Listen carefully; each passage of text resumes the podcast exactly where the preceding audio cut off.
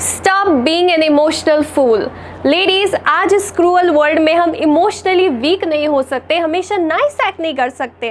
Otherwise हम यहाँ पे सरवाइव ही नहीं कर पाएँगे।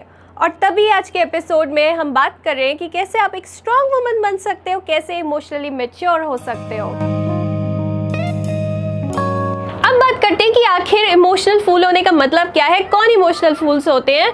वो लोग जो अपने इमोशंस को ज़्यादा इम्पोर्टेंस देते हैं, जिनका बिहेवियर उनके इमोशंस डिक्टेट करते हैं, ये वो लोग होते हैं जो अक्सर लॉजिक का यूज़ करना भूल जाते हैं। ना होता क्या है, जब हम एक इमोशनल फूल होते हैं ना, बहुत सारी प्रॉब्लम्स आती हैं, सबसे बड़ी प्रॉब्लम लोग ना हमें बहुत ईजिली मैन्यूपुलेट कर लेते हैं। जैसे यहाँ पे मैं एक एग्जांपल के थ्रू आपको बताती हूँ। सोचो, अभी ना एक चोर की तरह सोचने की कोशिश करो, आपको एक घर में चोरी करनी है, ठीक है? आपके पास दो घरों के ऑप्शन अवेलेबल है। एक वो घर है जिसमें बहुत ज़्यादा टाइट सिक्योरिटी है। हर जगह सीसीटीवी कैमरा है गार्ड्स खड़े हुए हैं लॉक्स लगे हुए हैं। एक ऑप्शन ये है। दूसरा ऑप्शन है, बहुत अच्छा घर है बट उसमें कोई लॉक नहीं लगा हुआ। डोर जो है, खुला है। जो विंडोज़ है, वो खुली हैं।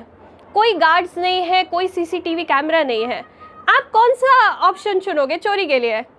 ऑब्वियसली ये वाला, जिसमें जो डोर है, वो लॉक नहीं है। क्योंकि ये एक ईजी टारगेट है। वहाँ पे आप फंस सकते हो। यहाँ पे आप इजीली जो है, चोरी कर लोगे। अब होता क्या है, जो लोग इमोशनल फूल होते हैं, उनके पास कोई सिक्योरिटी नहीं होती, कोई बाउंड्रीज नहीं होती, कोई उन्होंने लिमिट सेट नहीं कर रखी होती, उन्हें ना बोलना नहीं आता। सो चोर बहुत इजीली चोरी कर लेते हैं। मतलब वो एक इजी टारगेट है, उन्हें मैन्यूपुलेट करना बहुत ज़्यादा इजी है। ना लेडीज़ यहाँ पे मैं एक चीज़ को क्लियर करना चाहती हूँ इमोशनल होने में और इमोशनल फूल बनने में दोनों में डिफरेंस है। इमोशनल हो, इसका मतलब क्या है? आप चीज़ों को लेकर सेंसिटिव हो, आप हर इमोशन को फुली एक्सपीरियंस करते हो। इमोशनल फूल होने का क्या मतलब है? आपकी कोई बाउंड्रीज ही नहीं है। कोई आपको कैसे भी ट्रीट कर लेता है, आप जो है लॉजिक का यूज़ नहीं करते हो, आप बहुत ज़्यादा नाइस हो। ये जो है हमारी वीकनेस है। इमोशनल होना वीकनेस नहीं है इमोशनल फूल होना वीकनेस है।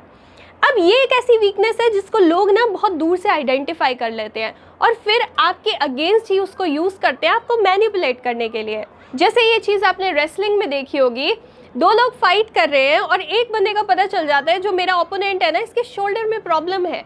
वो उसको बार बार वही हिट करता है, उसको पता होता है ये इसकी वीकनेस है, इसका वीक पॉइंट है। यहाँ पे मैं बार बार मारूँगा तो ये जल्दी गिव अप कर देगा। और बहुत केसेस में वो गिव अप कर देता है और जो बंदा होता है वो जीत जाता है। सेम हमारे साथ होता है लाइफ में। अगर हम एक इमोशनल फूल है ना, लोग हमारी वीकनेस पे बार बार उसी स्पॉट पे हमें बार बार मारते हैं, हमें इमोशनल ब्लैकमेल करते हैं। और हम अगर इमोशनल फूल हैं, हम ब्लैकमेल हो जाते हैं, हम जो है मैन्यूपुलेट हो जाते हैं। दूसरी चीज़ इमोशनल फूल्स अक्सर गलत डिसीजंस लेते हैं, क्योंकि उनके जो डिसीजंस होते हैं ना, सिर्फ़ इमोशंस पे बेस्ड होते हैं। और इमोशंस हमें हमेशा सच्चाई नहीं बता रहे होते हैं।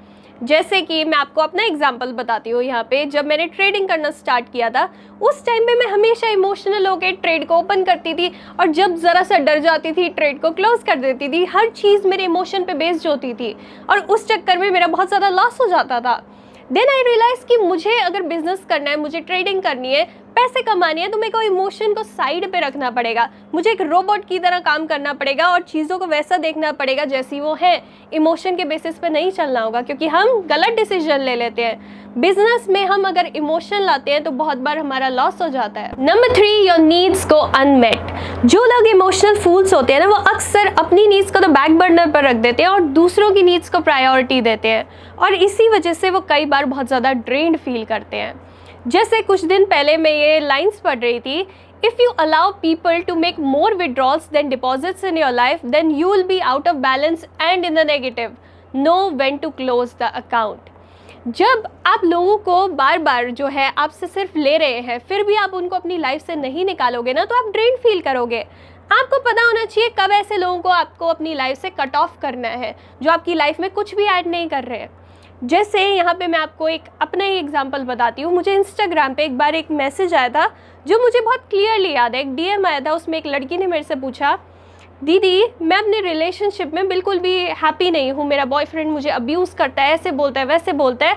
बट मैं रिलेशनशिप से बाहर नहीं निकल पा रही क्योंकि मुझे लगता है वो बहुत ज़्यादा सैड हो जाएगा और मैं उसको सैड नहीं करना चाहती। सो so, यहाँ पे हम क्लियरली देख सकते हैं कि लड़की जो है वो अनहैप्पी है उसको चलेगा।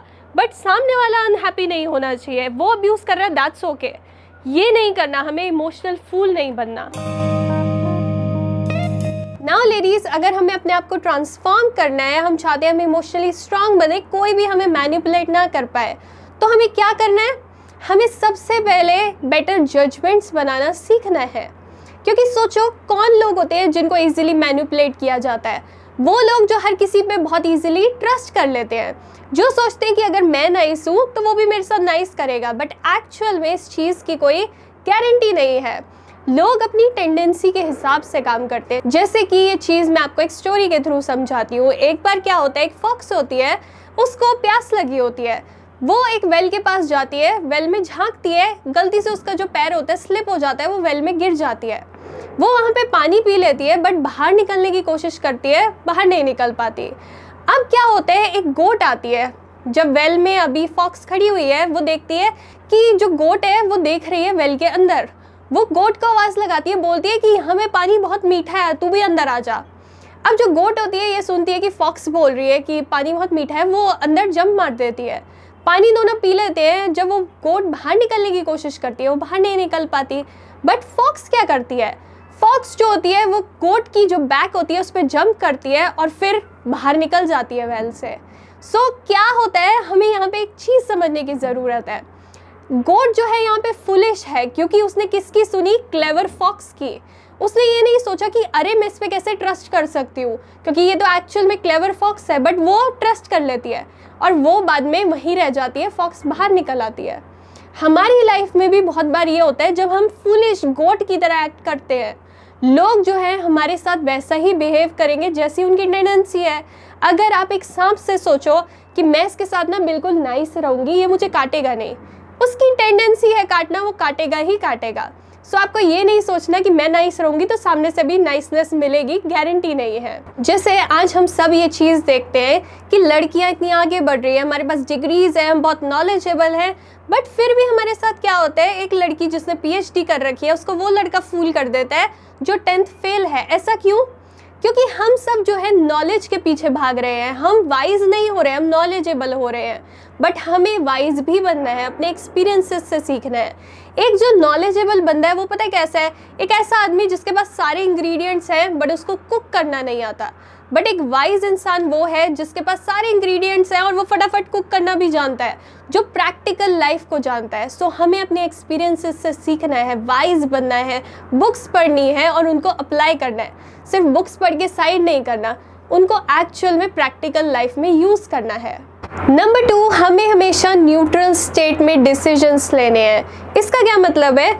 जब भी आप बहुत ज़्यादा एक्साइटेड हो बहुत ज़्यादा अनहैप्पी हो बहुत ज़्यादा एंग्री हो उस टाइम पे हमें कोई भी डिसीजंस नहीं लेने। हमें डिसीज़न तब लेने हैं जब हम बिल्कुल शांत हैं। जैसे आपने ये चीज़ सुनी भी होगी कि अगर आपको बहुत ज़्यादा गुस्सा है ना, आप रिवर्स काउंटिंग करो। गुस्सा आए तो आप डीप ब्रीदिंग करो। ये क्यों बोला जाता है? क्योंकि जब हम अपने इमोशन से पोजेस्ड होते हैं ना, हम ढंग से सोच नहीं पाते क्लियरली सोच नहीं पाते। हमारा बिहेवियर जो होता है, हमारे इमोशन के बेसिस पे होता है। बट जब हम डीप ब्रीदिंग करते हैं रिवर्स काउंटिंग करते हैं, हम एक न्यूट्रल स्टेट में आने लग जाते हैं। आप सिंपल सी एक चीज़ कर सकते हो जो मैं करती हूँ कई बार। जैसे जब मैं बहुत ज़्यादा इमोशनल हूँ, मुझे गुस्सा आ रहा है या मैं इरीटेटेड हूँ, मैं सिंपल जाके क्या करती हूँ, कुछ भी नहीं करती। जाके चुपचाप बेड पे लेट जाती हूँ या कहीं पे चुपचाप बैठ जाती हूँ। ना मैं फ़ोन यूज़ कर रही हूँ, ना मैं गाने सुन रही हूँ, मैं बस ऑब्ज़र्व कर रही हूँ। और उस टाइम पे क्या होता है धीरे धीरे जो मेरा इमोशन अंदर होते हैं, वो शांत होने लग जाते हैं। सो ये चीज़ आप भी प्रैक्टिस कर सकते हो.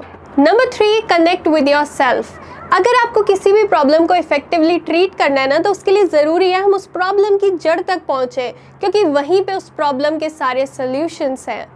अब इस केस में जहाँ पे हम सोच रहे हैं हमें इमोशनली स्ट्रांग बनना है, कोई हमें मैनिपुलेट ना कर पाए, हमें क्या करना है? हमें सेल्फ अवेयर होना है, ताकि हमें समझ आ पाए कि कहाँ कहाँ मुझे अपने पे काम करना है, कि ये चीज़ें मेरे साथ ना हो। सो so, अपने आप से क्वेश्चन पूछो कि लास्ट टाइम जब मुझे किसी ने मैनिपुलेट किया था उस टाइम पे क्या चीज़ें मैंने ओवरलुक की थी? क्या चीज़ें मुझे ट्रिगर करती है?